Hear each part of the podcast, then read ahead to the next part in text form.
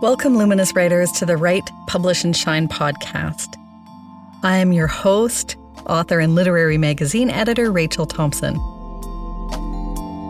This podcast explores how to write and share your brilliant writing with the world. In each episode, we delve into specifics on how to polish and prepare your writing for publication and the journey from emerging writer to published author. Welcome to the Write Publish and Shine podcast. This is a special episode where you're going to hear from three different writers on their publishing experiences and the journey they took to stay true to themselves as they write and publish their writing in journals. Maybe you have found yourself feeling compromised by the publication process, or maybe even by just anticipating the publication process. You've bent your writing into something that doesn't feel authentic to who you are and what you're here to say. If you recognize yourself in either of those statements, you're not the only one. We write to be read, and it can be hard to hold that confidence, the confidence that it takes to stay the course and be ourselves with our writing. So, coming up are three writers, as I mentioned, who are figuring this out too. You'll hear about where they went wrong with staying true to their voice and authentic selves, and how they found their own unique grooves and continue to work on staying true to them. Our first writer is Laurel Perry, who is currently revising a completed manuscript of stories, fiction, creative nonfiction. So, already talk about following your own voice with the mixed genre nature of her book. But it wasn't always so for Laurel, who said, well, I think there's a whole decade or so of embarrassment where I've sent work that's clearly not ready. A surprise publication experience offered her a hard won lesson about staying true to herself. She even made a rule from this. There was one incident. I got a piece published in a journal, and I was really pleased about it because it was a journal that wasn't a literary journal, but it had a literary issue. And the promise was that you would get editing support. So I submitted this thing. It was a long piece, very personal, CNF, and it got published without me knowing. It just said, here it is. And I went, what? I thought we were going to be edited. It was a very, very dear piece of CNF, but they said it was fiction. And I actually had photos that documented it, and they put their own photos in that they found from the archives. And then it went all around to all the government offices and people said, Oh, wow, I read your story. and I'm like, Oh my goodness. So then I wrote them back and I was like, Hey, you know, and they said, Well, we were kind of short staffed. And anyway, so they fixed it online, but not in the physical issues that everybody had read. I ended up making a um, rule after that, which was don't flap your work in front of just anyone. It kind of goes with other things too, where people will run into you and they're writers and they say, Oh, send me something and then you send it to them and you never hear back and so i call that flapping your work and i try not to do that although you know i think we all succumb to it every now and then i know i do but that's sort of the lesson from that particular piece so there's the lesson. Don't flap your work in front of just anyone, writers. This is such a valuable lesson put in Laurel's irreverent terms, which I love. I also love that she took from that not embarrassment about her work, that she wanted an editor to help her shape before publishing, but the recognition of exactly what she wants from her future publishing experiences and the will to hold out for the right places to submit. Now, Laurel knows much more about how publishing works and how to hold out for those places. I didn't realize how nuanced they all are, how different journals are looking for different things, and that they're very dynamic, and that editors are writers themselves and they often move around. And I find them to be very social people. And so often, if I follow editors on social media, then I can sort of understand the perspective from their point of view. They're raising families and they're getting in groceries and they're academically busy and teaching and, and learning. So I also didn't realize how human they are and how busy they are and how generous they are. I didn't also realize how many there are because I used to think there's just sort of a top 10 tier group that I sort of heard about that were on my shelf. Our next writer up is Lyndall Kane, a fiction writer working on a collection of short stories. Lyndall's work has a unique point of view and a really specific voice, so she's absolutely right to be cautious about where she sends her work. as are all writers, really. Here's a story of how she learned not to flap her work, again, as Laurel puts it, in front of a specific journal. There was a magazine I was going to submit to, and I chose at random three stories to read from their archive. And one of them happened to be a story about South Africa. Oh, and just for audiences who don't know me, I suppose, which is probably most people, I am South African, if you can hear the slightly strange accent. So I chose this piece at random and it happened to be a piece about South Africa. And I read it and the piece read very strangely to me and very inauthentic. And afterwards, I did an internet search on the writer, and the writer wasn't South African, but had stayed in South Africa for a month or something, or some short amount of time. And the problem with the piece wasn't that it was someone from another country writing about South Africa. The problem for me was that the person writing about South Africa, the character was a South African. So they were writing from a South African point of view and it just felt very inauthentic. So then I decided not to submit there. Lyndall is currently working on a patient long game for her writing. She continues to be selective about where she sends her work, trusting the process of submitting as much as her voice in her writing. About a month ago, I submitted to a top tier journal, which I really didn't think I would have a chance with, but I just submitted to them because they were open and they've always been on my list and I thought I would give it a go. And I did receive a very nice personal rejection from them asking me to submit again and stating clearly that it was not a form rejection and that they don't often send those out. So that was very positive news. A rejection is a rejection, but it's also not always. I guess I've started to think maybe I do have a chance with these higher top tier journals and that I am going to submit to them more. And of course, the journals that have asked me to submit again, they're higher up on my list to do so when they open. I think there's been a lot of outside pressure or at least perceived pressure that I should publish as much as possible and perhaps like an emphasis on the quantity of publications rather than the quality of publications or the quality of the journals where the publications appear. And so when I first started out, I was just submitting everywhere and then a bit relieved sometimes when I got rejections from places that were in my B or C list. So now I've started to be a bit more picky. I'm submitting only to my A list first. And if I get a large amount of rejections for a piece that I've sent to many A list publications, then I either have to relook at that piece or otherwise, if I feel I can't work on it more, submitting it to the B list. Aha. So Lyndall didn't start out not flapping her work in front of just anywhere, but learned to become more picky over time. I want this for every writer, knowing your worth, being careful about where you share your work, and staying true to your authentic voice. Our next writer is Tamara Jong. Tamara is a down to earth, kind, and thoughtful creative nonfiction and comics writer. I've been honored to witness her following what feels right for her when it comes to choosing how she writes her work and what genre, as carefully as she chooses what to write about. Here she describes an experience of following her instincts, even when another voice inside her, a more fearful one, suggested she hide a true story in fiction. I was going to submit something as fiction to another magazine, and it was something on mental health. It was a theme because I didn't want to talk about my own experience. And then I had to tell myself, like, I think you're just embarrassed or shameful or ashamed of what happened. So you don't want to say. So I did send it in as my own experience. And then it got rejected. And then, of course, I felt terrible. I was like, why didn't I do it as fiction? And after I dusted myself off, I was like, I did the right thing. And then I sent it to another publication and it actually got published. I changed, I think, one line or a couple lines. That was it. Otherwise, it was fine. So sometimes we think something's like fundamentally wrong with the piece, and there's actually nothing wrong with it.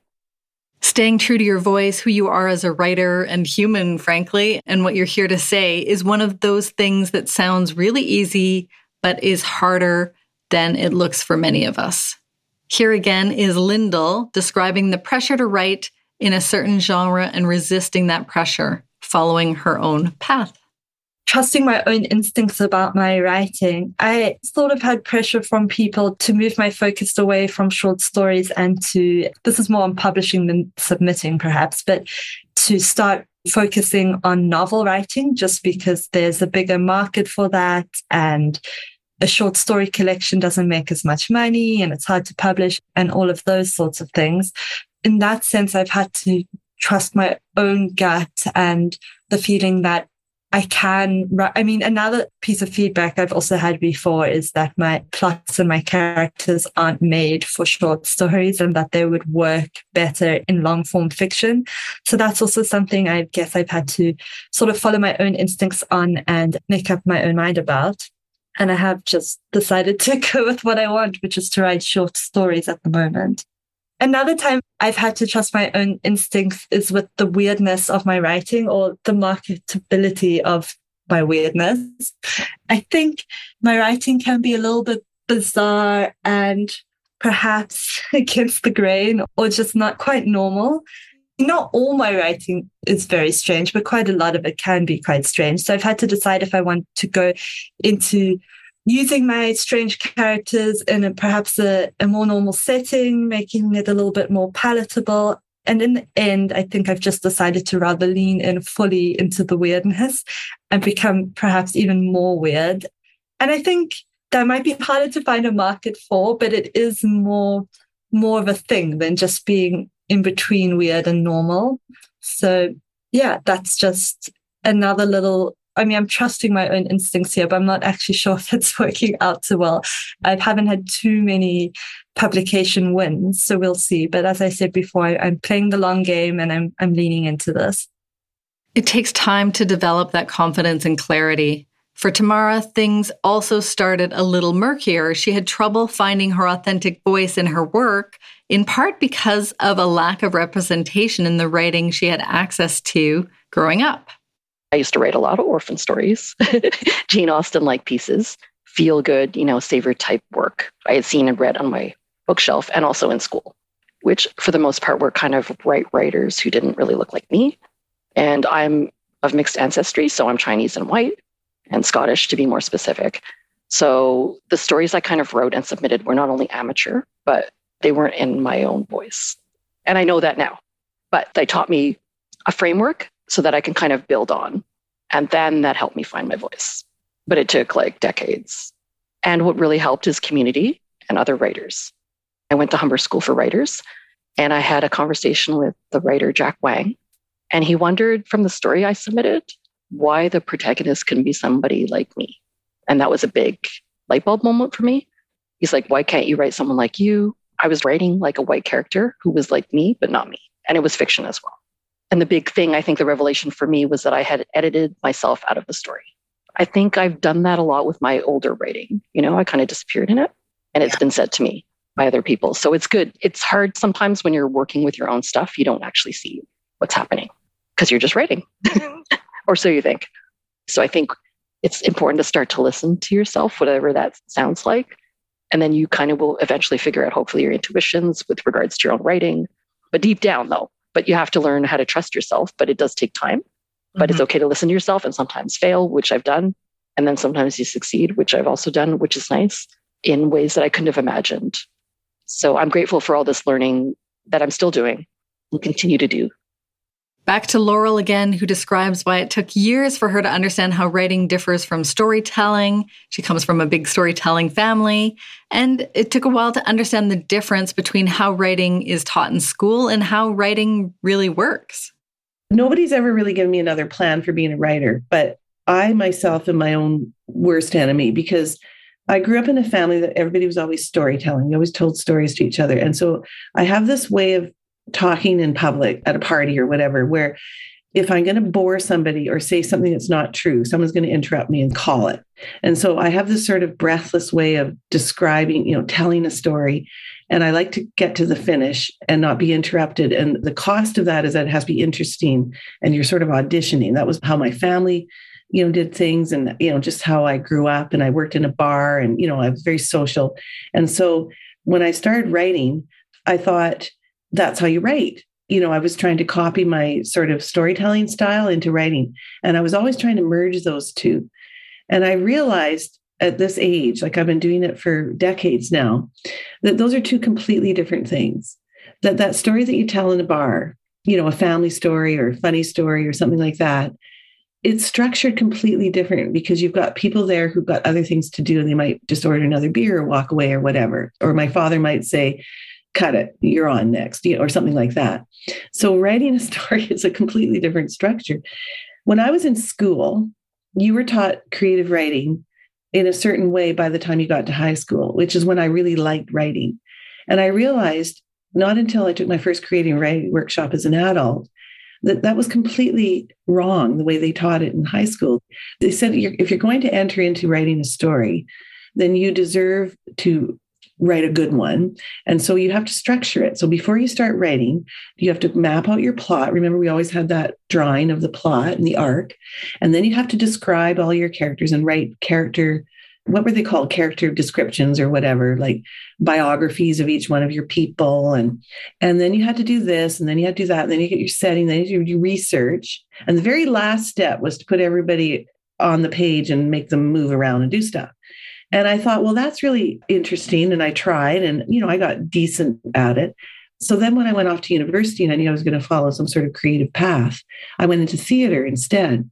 And that's where you study improv and all these other things where you're just accepting gifts and thinking on the fly and all that, which I loved. So I did theater. But it wasn't until I was in my 30s that I took my first creative writing class. And then I learned that all those years that creative writing is like improv that you just put unexpected things on the table and move them around and see what happens. And so I feel like I missed a lot of decades in writing because I realize now that all that storytelling and theater and everything else was building towards a way for me to develop my own voice as a writer.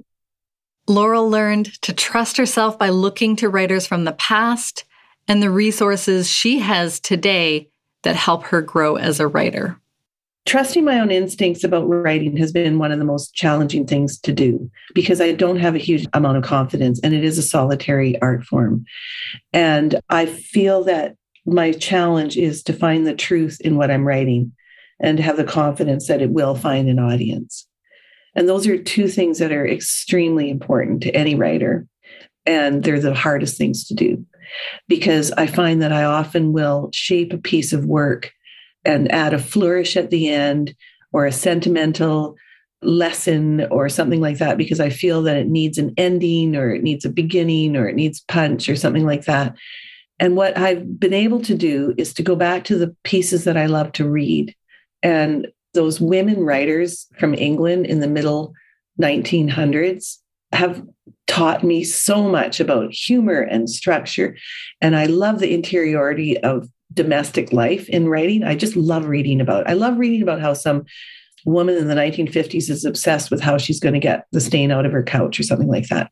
But what she's really talking about is world peace or something, you know what I mean? So I, I'm just trying to have that confidence. And I think I've got so much more support than those women did. I've got people who read my work, I've got lessons. And I wonder about how all these other women were able to carve out a corner of their house and write about stains on a carpet or whatever they were writing about, but they're really writing about war or or love or betrayal or you know whatever. And they didn't have the time, they didn't have the editors, they didn't have the, you know, and so I'm just trying to realize that they had their instincts and I find that I need to trust mine a little more.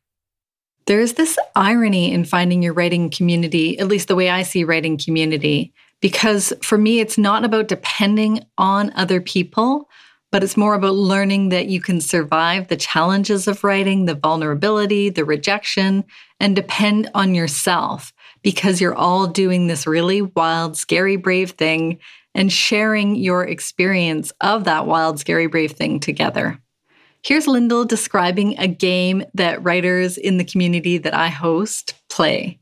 The community is called Writerly Love. And by the way, this is not an ad. I encourage you to find whatever connections work for you to keep going with your writing. So, in our community, Writerly Love, we have a game called Sync or Submit, which also helps us with our rejections, where every time we, we submit a piece or we get a rejection, we count that as a point. And when you reach a certain number of points, you reward yourself with a predetermined reward. You play with other people on a board, so everyone can sort of see where everyone else is, but you're not playing against anyone else. You're playing I suppose, against yourself. So you're trying to hit targets with the point being that you submit as much as possible to get to those targets. But then when you get a rejection, it's not a complete negative because that also counts towards your overall goal. And then if you get a acceptance, it's sort of a loss. I mean, it's a win for yourself, but for the game, it's a loss because you have to reset your points back to zero and start from there. So that's just another little thing we do in this whole submitting process to try and make ourselves feel a little better about rejection. And the more I've been submitting and the more I've been facing rejection, I think I've started to realize that a large part of it is also a numbers game. You just submit, submit, submit, and hope for the best. I think a lot of that is because so many people are submitting. And also, even if you have a really good piece, the person who reads it is just one person out of however many, and they have to read so many pieces. They probably aren't able to read each piece as clearly as they want to. So if you get a rejection, it's not necessarily that they didn't like your piece. It's just it perhaps didn't reach the right person at the right time. And I mean, you have no control over that. The only thing you can really do is just to submit to more places. And Tamara, as always, cuts right to the most necessary thing for a writer to hold hope. I think if you feel that hope, like just go with it. And even if you don't get the thing, maybe you don't get that, but you might get the next thing. It's always building a framework, I feel like, for the next opportunity. But just think stick to your goal and then just go for the things that you love, right? So that was three writers who, like you, I suspect, are figuring this out how to stay true to their writing, their voice, and their goals when it comes to publishing. And my hope is that you'll take away from this that you can trust yourself and follow your own lights when it comes to choosing the form, subject, the everything of your work, and exactly how and where your writing is received. The Write Publish and Shine podcast is brought to you by me, Rachel Thompson. You can learn more about the work I do to help writers write, publish, and shine at rachelthompson.co. When you're there, sign up for my writerly love letters, sent weekly and filled with support for your writing practice. If this episode encouraged you to trust your instincts and not flap your work in front of just anyone, I would love to hear from you. You can always reach me by email at hello at rachelthompson.co. And tell other Luminous writers about this episode. You can do this by sending them to the podcast at rachelthompson.co slash podcast or searching for Write, Publish, and Shine wherever they get their podcasts. And by the way, that is the most common way that people find the podcast is through word of mouth. So I really appreciate you spreading the word. Thank you for listening. I encourage you to keep following your own lights as you write and submit your luminous work. My guest Laurel spoke to me from Whitehorse, Yukon, on the traditional territories of the Kwanlin Dun First Nation and the Ta'an Council. Lyndall spoke from Cape Town, South Africa, the original land of the Khoi and San people. And Tamara spoke from Treaty 3 territory, the occupied and ancestral lands of the Haudenosaunee, Anishinaabewaki, Attawanderunk, and Mississaugas of the Credit First Nation. Finally, I am a guest in the South Sinai, Egypt, on lands historically and presently occupied by the El Tirabin Bedouin.